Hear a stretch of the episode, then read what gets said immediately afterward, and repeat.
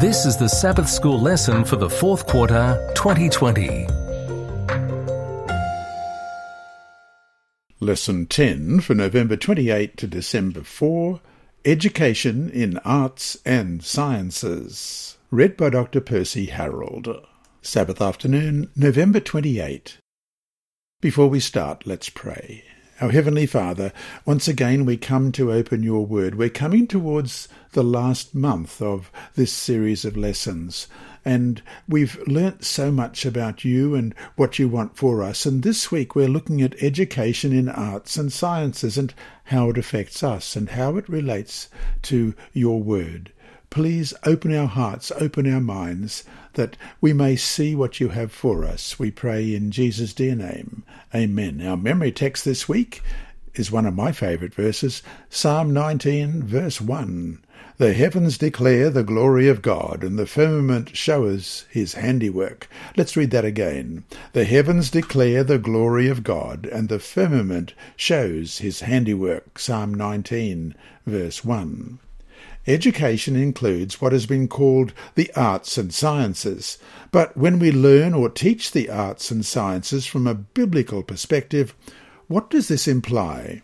Are we simply offering select Bible verses that relate to a particular aspect of modern medicine or art history, for example? In so doing, we can relate our practical lessons to the amazing power of God in creating our complex world. But a simple incorporation of Scripture in a textbook lesson is only a small part of true education, the education that is salvific and redemptive. For such an education truly to function, we need God's Word to inform the teaching of every discipline, from humanities to molecular biology. Without it, we can lose sight of God's enormity, His sovereignty as creator and sustainer of our world. In learning to see how God views his creation as organic and purpose filled, we come closer to understanding how certain disciplines could and should be taught. This week, we will look at some principles involved in how we can teach the arts and sciences from the Christian perspective and worldview.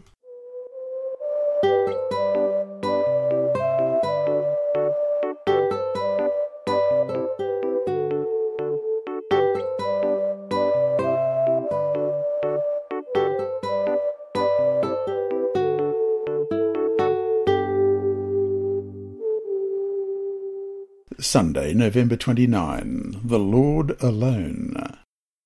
There is evidence of the living God in all of creation. This statement has been repeated so often that it has been cliched. When we consider, for example, the heart of God in creating this world, which humans have proceeded to damage and mar, we may come closer to how we can best teach the arts and sciences. Take the human gestation period, for example. Biology tells us that new intelligent human life emerges from one fertilized egg and grows to full gestation after nine months. The marks of a loving Creator are all throughout this cycle. The loving kindness of God can be seen in the place that a fetus develops, right below the steady beating of a mother's heart. As the fetus enlarges, so does the mother's abdomen, right out in front of her person. The expectant mother is made always aware of her child, just as our Heavenly Father is always aware of His children. Question. Read Romans 1, 18 to 21, Psalm 19, 1 to 6, and Nehemiah 9, verse 6. What do they tell us about God's work as our Creator? Romans chapter 1, beginning at verse 18 For the wrath of God is revealed from heaven against all ungodliness and unrighteousness of men who suppress the truth in unrighteousness, because what may be known of God is manifest in them, for God has shown it to them. For since the creation of the world, his invisible attributes are clearly seen, being understood by the things that are made, even his eternal power and Godhead, so that they are without excuse because although they knew God, they did not glorify him as God, nor were thankful, but became futile in their thoughts, and their foolish hearts were darkened.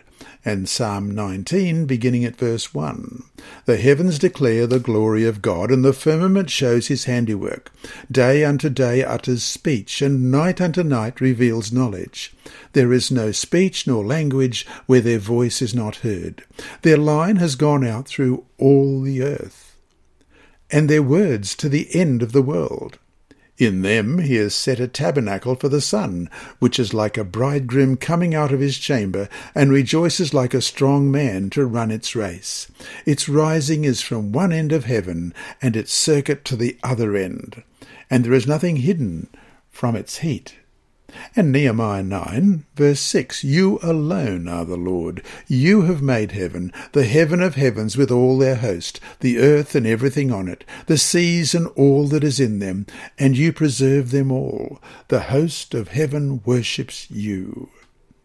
Even after 6,000 years of sin and thousands of years after the worldwide devastation of the flood, overwhelming powerful evidence exists not just for God as our Creator, but for the power and love and benevolence of this God as our Creator.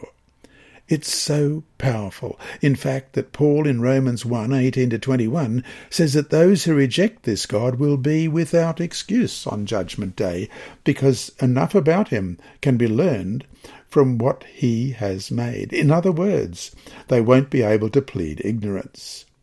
Especially in a day and age in which many humans have come to worship the creation rather than the Creator, how crucial that Christian education in the arts and sciences always work from the assumption that God is the creator and sustainer of all that exists.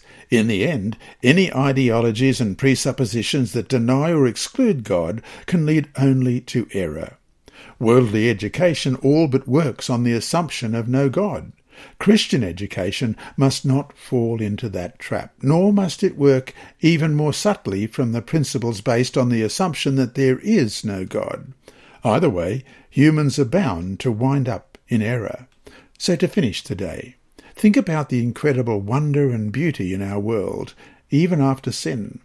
How can we learn to draw hope and comfort from it, especially in times of personal trials and suffering?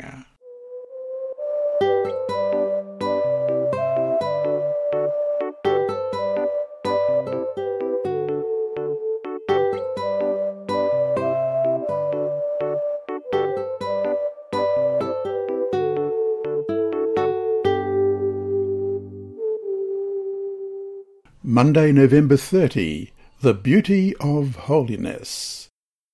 Psalm 96 verse 9 reads, O worship the Lord in the beauty of holiness, tremble before him, all the earth. How do we understand this concept, the beauty of holiness? What should this mean to a Christian, and how should it impact what we teach about art and the beauty often associated with it? Though it has been said that beauty is in the eye of the beholder, we mustn't forget who it was who created the eye to begin with, as we read in Proverbs chapter 20, verse 12. The hearing ear and the seeing eye, the Lord has made them both. Though we have to be careful not to worship the creation itself, as we saw in yesterday's study, from the beauty of the creation we can learn about God and indeed his love of beauty. If our fallen world still looks so beautiful, who can imagine what it must have been like before the fall? And this teaches us that God indeed is the creator of the beautiful. Study of arts and sciences can and should then draw us closer to the character and heart of God. Because we are a part of God's own artwork and scientific phenomena, we also can learn more about our own identity in Christ. And as we read in Steps to Christ, page 85, God would have his children appreciate his works and delight in the simple, quiet beauty with which he has adorned our earthly home. He is a lover of the beautiful, and above all, that is outwardly attractive. He loves beauty of character. He would have us cultivate purity and simplicity, the quiet graces of the flowers. End of quote. Question, read Genesis chapter 3 and verse 6. What does it teach us about how beauty alone isn't necessarily good or holy? And also check Proverbs 6:25 and Proverbs 31 verse 30. Let's read Genesis chapter 3 verse 6. So when the woman saw that the tree was good for food, that it was pleasant to the eyes, and a tree desirable to make one wise, she took of its fruit and ate. She also gave to her husband with her, and he ate. And Proverbs 6.25, Do not lust after her beauty in your heart, nor let her allure you with her eyelids. And Proverbs 31 verse 30, Charm is deceitful and beauty is passing, but a woman who fears the Lord shall be praised. As with everything God has done, we have an enemy who distorts and exploits it. It shouldn't be surprising, then, that beauty and concepts of beauty can be used against us as well. Thus, especially in the arts, Christian education, guided by Scripture, must help us learn to be careful in understanding that not all that is beautiful is necessarily good or holy. So, to finish today, what are some beautiful things that are not necessarily holy and good? Or what are some beautiful things that can be made unholy and bad depending upon circumstances? What standard do we use to make these distinctions?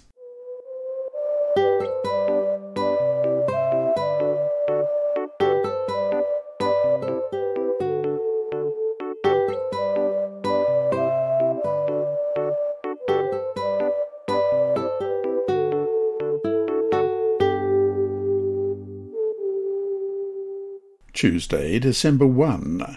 Experts in Error.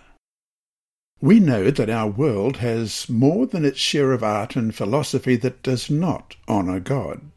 Many would argue that Christians should not even enter these proverbial tents.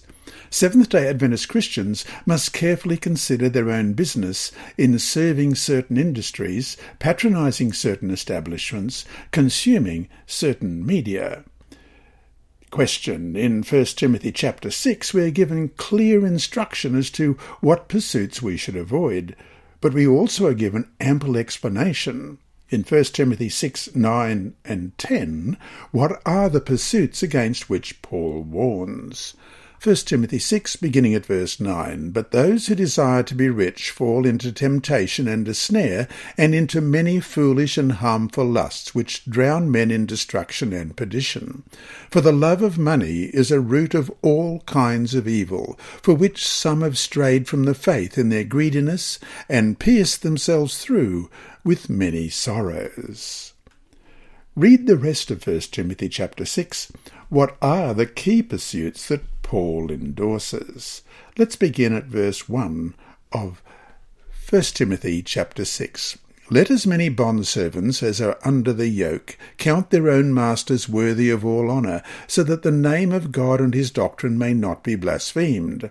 And those who have believing masters, let them not despise them because they are brethren, but rather serve them because those who are benefited are believers and beloved. Teach and exhort these things. If anyone teaches otherwise and does not consent to wholesome words, even the words of our Lord Jesus Christ, and to the doctrine which accords with godliness, he is proud, knowing nothing, but is obs- obsessed with disputes and arguments over words, from which come envy, strife, reviling, evil suspicions, useless wranglings of men of corrupt minds and destitute of the truth, who suppose that godliness is a means of gain. From such withdraw yourself. Now, godliness with contentment is great gain. For we brought nothing into this world, and it is certain we can carry nothing out and having food and clothing, with these we shall be content. But those who desire to be rich fall into temptation and a snare, and into many foolish and harmful lusts, which drown men in destruction and perdition. For the love of money is a root of all kinds of evil, for which some have strayed from the faith in their greediness, and pierced themselves through with many sorrows. But you, O man of God, Flee these things and pursue righteousness, godliness, faith, love, patience, gentleness. Fight the good fight of faith. Lay hold on eternal life, to which you were also called, and have confessed the good confession in the presence of many witnesses. I urge you in the sight of God, who gives life to all things, and before Christ Jesus, who witnessed the good confession before Pontius Pilate, that you keep this commandment without spot, blameless, until our Lord Jesus Christ's appearing which he will manifest in his own time. He who is the blessed and only potentate, the King of kings and Lord of lords, who alone has immortality, dwelling in unapproachable light, whom no man has seen or can see, to whom be honour and everlasting power. Amen. Command those who are rich in this present age not to be haughty nor to trust in uncertain riches, but in the living God who gives us richly all things to enjoy. Let them do good, that they be rich in good works, ready to give, willing to share, storing up for themselves a good foundation for the time to come, that they may lay hold on eternal life. O Timothy, Guard what was committed to your trust. Avoid the profane and idle babblings and contradictions of what is falsely called knowledge. By professing it, some have strayed concerning the faith. Grace be with you. Amen. Notice in 1 Timothy 6:20 how Paul warns against what is falsely called knowledge. Though he's working from a different context, the principle is still applicable. That is, think about all the information, all the teaching, all the beliefs, not only now, but also throughout human history, that were flat out wrong. People can indeed be experts in error. For nearly 2,000 years, the world's smartest people, the experts, believed that the Earth sat immobile in the centre of the universe, while all the stars and planets orbited it in perfect circles. Some very complicated maths and science were used to buttress this belief, even though it turned out to be wrong in almost every particular. Hence, we could say that these people were experts in error, and that this teaching certainly was falsely called knowledge. So to finish today, Biological science today, for instance, is predicated on the assumption that life began billions of years ago, by chance, with no God and no purpose behind it. At the same time, an incredible amount of complicated and detailed scientific literature has arisen based on this teaching. What lessons can we take away from this about how people can be experts in error? How should this realization impact Christian education in general and the teaching of science in particular.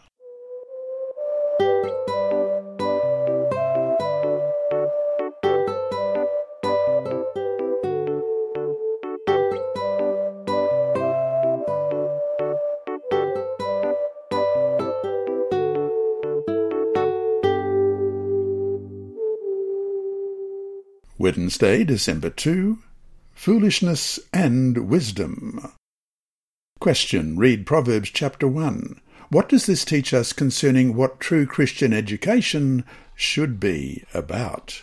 Proverbs 1, beginning at verse 1. The Proverbs of Solomon, the son of David, king of Israel to know wisdom and instruction, to perceive the words of understanding, to receive the instruction of wisdom, justice, judgment, and equity, to give prudence to the simple, to the young man knowledge and discretion. A wise man will hear and increase learning, and a man of understanding will attain wise counsel, to understand a proverb and an enigma, the words of the wise and their riddles. The fear of the Lord is the beginning of knowledge, but fools despise wisdom and instruction. My son, hear the instruction of your father, and do not forsake the law of your mother, for they will be a graceful ornament on your head, and chains about your neck. My son, if sinners entice you, do not consent. If they say, Come with us, let us lie in wait to shed blood, let us lurk secretly for the innocent without cause. Let us swallow them alive like Sheol, and whole like those who go down to the pit. We shall find all kinds of precious possessions. We shall fill our houses with spoil. Cast in your lot among us. Let us all have one purse. My son, do not walk in the way with them. Keep your foot from their path, for their feet run to evil, and they make haste to shed blood. Surely in vain the net is spread in the sight of any bird, but they lie in wait for their own blood. They lurk secretly for their own lives. So are the ways of everyone who is greedy for gain. It takes away the life of its owners. Wisdom calls aloud outside. She raises her voice in the open squares. She cries out in the chief concourses, at the openings of the gates in the city. She speaks her words. How long, you simple ones, will you love simplicity? For scorners delight in their scorning, and fools hate knowledge. Turn at my rebuke. Surely I will pour out my spirit on you. I will make my words known to you, because I have called you, and you refused. I have stretched out my hand, and no one regarded, because you disdained all my counsel, and would have none of my rebuke. I also will laugh at your calamity. I will mock when your terror comes, when your terror comes like a storm, and your destruction comes like a whirlwind when distress and anguish come upon you. Then they will call on me, but I will not answer. They will seek me diligently, but they will not find me, because they hated knowledge, and did not choose the fear of the Lord. They would have none of my counsel, and despised my every rebuke. Therefore they shall eat the fruit of their own way, and be filled to the full with their own fancies. For the turning away of the simple will slay them, and the complacency of fools will destroy them. But whoever listens to me will dwell safely, and will be secure without fear of evil. The Bible draws a steady comparison between foolishness and wisdom. The book of Proverbs does well to remind us of the dangers of foolhardy behaviour and keeping the company of fools. The distinction is clear. God desires that his people seek wisdom, to treasure it and abound in it. The students of the arts and sciences utilize their talents to gain knowledge and to pursue excellence in their studies. Teachers of these disciplines do similarly we can be capable of artistic brilliance and scientific breakthroughs because of knowledge and ability. Yet, from a Christian perspective, what does a knowledge of the arts and sciences really mean if it does not involve knowing the difference between right and wrong, good and evil, truth and error?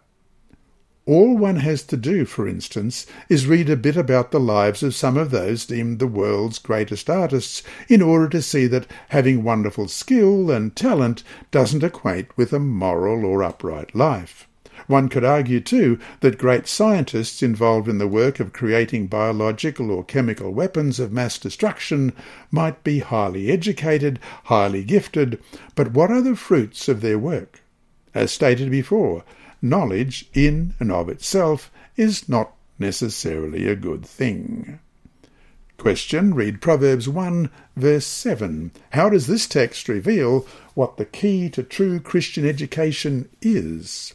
Proverbs 1 verse 7 The fear of the Lord is the beginning of knowledge, but fools despise wisdom and instruction. So to finish today, one Nobel Prize winner, an atheist, a man who studies the universe and the physical forces behind it, wrote, The more the universe seems comprehensible, the more it also seems pointless.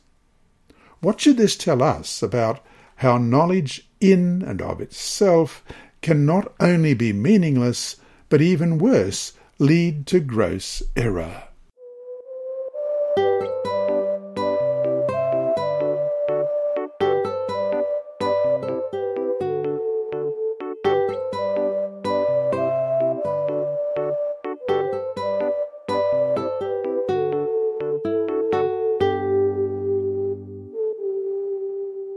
Thursday, December 3, the Lord answered Job. Question. Read Job chapter 38. What does this teach us about God, not just as the Creator, but as the sustainer of all life? How should this important truth impact how we understand the arts and sciences? Job 38, beginning at verse 1. Then the Lord answered Job out of the whirlwind and said, Who is this who darkens counsel by words without knowledge? Now prepare yourself like a man, I will question you, and you shall answer me. Where were you when I laid the foundations of the earth? Tell me if you have understanding. Who determined its measurements? Surely you know. Or who stretched the line upon it? To what were its foundations fastened? Or who laid its cornerstone when the morning stars sang together and all the sons of God shouted for joy? Or who shut in the sea with doors, when it burst forth and issued from the womb? When I made the clouds its garment, and thick darkness its swaddling band? When I fixed my limit for it, and set bars and doors? When I said, This far you may come, but no farther, and here your proud waves must stop? Have you commanded the morning since your days began, and caused the dawn to know its place, that it might take hold of the ends of the earth, and the wicked be shaken out of it? It takes on form like clay under a seal, and stands out like a garment. From the wicked their light is withheld, and the upraised arm is broken.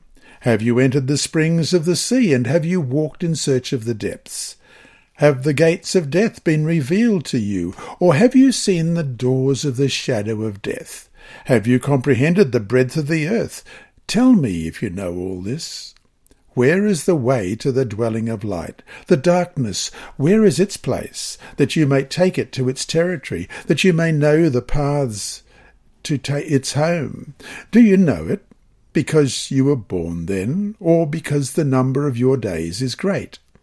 Have you entered the treasury of snow, or have you seen the treasury of hail, which I have reserved for the time of trouble, for the day of battle and war? By what way is light diffused, or the east wind scattered over the earth? Who has divided a channel for the overflowing water, or a path for the thunderbolt, to cause it to rain on a land where there is no one, a wilderness in which there is no man, to satisfy the desolate waste, and cause to spring forth the growth of tender grass? Has the rain a father, or who has begotten the drops of dew? From whose womb comes the ice, and the frost of heaven, who gives it birth? The waters harden like stone, and the surface of the deep is frozen. Can you bind the cluster of the Pleiades, or loose the belt of Orion? Can you bring out Mazzaroth in its season, or can you guide the great bear with its cubs? Do you know the ordinances of the heavens? Can you set their dominion over the earth? Can you lift up your voice to the clouds, that an abundance of water may cover you? Can you send out lightnings, that they may go, and say to you, Here we are? Who has put wisdom in the mind, or who has given understanding to the heart? Who can number the clouds by wisdom, or who can pour out the bottles of heaven, when the dust hardens in clumps and the clods cling together? Can you hunt the prey for the lion, or satisfy the appetite of young lions, when they crouch in their dens, or lurk in their lairs to lie in wait? who provides food for the raven when its young one cries to God and wander about for lack of food. In Patriarchs and Prophets, page 114, we read, Many teach that matter possesses vital power, that certain properties are imparted to matter, and it is then left to act through its own inherent energy, and that the operations of nature are conducted in harmony with fixed laws, with which God himself cannot interfere. This is false science and is not sustained by the Word of God. Nature is the servant of her Creator. Nature testifies of an intelligence, a presence, an active energy that works in and through her laws. There is in nature the continual working of the Father and the Son. Christ says, My Father worketh hitherto, and I work, in John 5:17. End of quote. Unfortunately, as stated earlier, so much of science works on atheistic materialistic presuppositions. This means, then, that a scientist could be staring at something of the utmost beauty, of the utmost complexity, even of both the utmost beauty and complexity together, and yet claim that it arose by chance, with no forethought or intention behind it. This is, in fact, what science claims all the time. Life on Earth, in all its beauty and complexity from butterflies to humans, is explained as nothing but the result of chemicals billions of years ago forming by chance into simple life that, through random mutation and natural selection, evolved into all that lives and moves and breathes today. Science, as now constituted, argues that the very idea of a supernatural creator is unscientific, since it cannot be tested scientifically, and thus it is a notion that science cannot deal with. This presupposition is not anything that science itself teaches. In fact, science would seem to teach the opposite. All the beauty and complexity of the world do, indeed, point to a creator but is instead a philosophical position imposed upon the discipline by scientists themselves. The problem, however, is that Scripture teaches that God not only created everything, but that he sustains everything as well. This means that any true Christian education in science would have to work from radically different assumptions than what science in general claims. Inevitably, clashes will occur, especially when it comes to origins.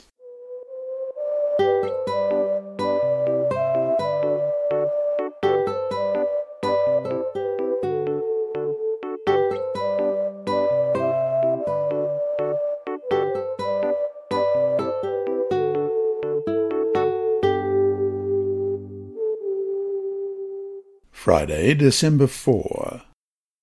Two reasons exist why science, which gets so many things right, gets origins so wrong. First, science, which studies the natural world, must look only to the natural world for answers. Second, science assumes that the laws of nature must remain constant. Yet both these are wrong when it comes to origins. Take the first one, which requires natural causes for natural events.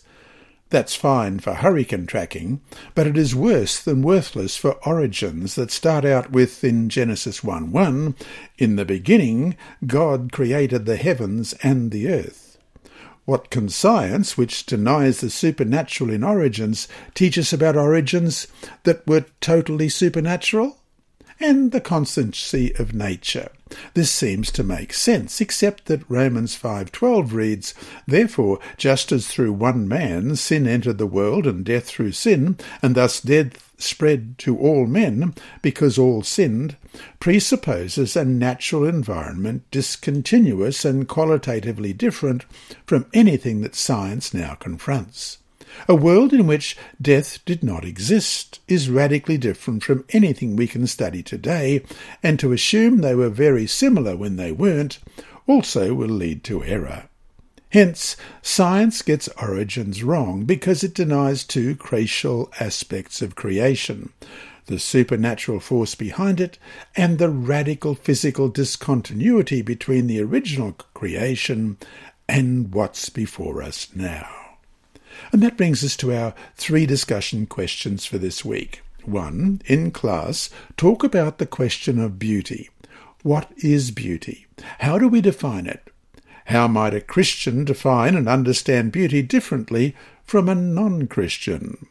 Two, Christ could have come to earth as a brilliant scientist to be richly compensated for his groundbreaking research. He could have garnered all fame as a musical performer. Instead, he came and trained as a humble craftsman. He was present at creation, but he trained as a layperson and fulfilled his duties obediently. What encouragement does this offer us, wherever we may be in our educational or professional journey? And three, although not every Christian is called to teach in schools, Christians can be ever teaching others in word and in deed, with intention or completely without awareness. For this reason, what habits should the Christian cultivate both as a student of Christ and a teacher of the world?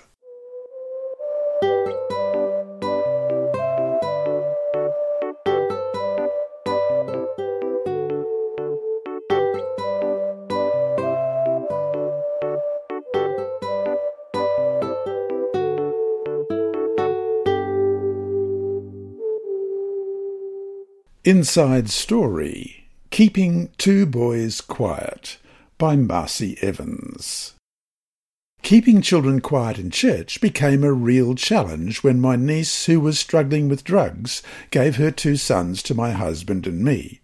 Five-year-old Omarion and his six-year-old brother Diamante had no experience in church. They were full of energy, and they were not used to kneeling for prayer. Moreover, the formal prayer seemed to go on and on up front. How do I keep them quiet and still? I wondered, as the boys shifted restlessly during prayer one Sabbath. What do I want to teach them about prayer? As I cried to God for help, an idea popped into my mind. Why not pray quietly with the boys? Immediately I began to pray. O Lord, thanks so much for Diamante and Omarion's school, their teachers, their shoes, their toys, and for all your blessings, I whispered. The boys stopped fidgeting. Please, Lord, be with their mamma, I said. She loves them so much. Please heal her from drugs and be near her today. You know just what she needs. The boys listened spellbound. They were thinking about their mother, who they missed and loved so much. The prayer continued at the front of the church. Lord, please be with Diamante's dad, who is living in prison, I said. Please give him a good cellmate. O oh Lord, please be close to Omarion's dad. You know just what he needs. Let him know you are right beside him now. I prayed until the prayer ended up front. The boys remained quiet and reverent the entire time. Never once did I have to say, Hold still, or Be quiet. The next Sabbath I again whispered a special prayer for my nephews during the time of the formal prayer up front. The boys listened attentively. My prayer was about their lives and their loved ones. It mattered to them. I prayed with the boys every Sabbath until they learned to be quiet and reverent during the formal prayer time at the church. Of course, we kept praying at home. Who would have thought that such a simple solution would calm twitchy boys? With that solution, the Lord allowed me to be a missionary in the most important mission field, the home. Ellen White tells us, Let not parents forget the great mission field that lies before them in the home. In the children committed to her, every mother has a sacred charge from God. Take this son, this daughter, God says, and train it for me. Give it a character polished after the similitude of a palace, that it may shine in the courts of the Lord forever. Testimonies for the Church, Volume 9, page 37. God is so good. He gives us mission-minded ideas when we need them most. And there's a photo of Marcy smiling here. Marcy Evans is a member of the Milton Seventh-day Adventist Church in Milton, Freewater, in the U.S. state of Oregon. Well done, Marcy. This lesson was read by Dr. Percy Harrold for Christian Services for the Blind and Hearing Impaired, Christian Record Services for the Blind, the Sabbath School Department, and Hope Channel. You can also listen on the official Sabbath School 4 app and the Apple iTunes app Sabbath School with Percy Harrold. Remember, God is always faithful.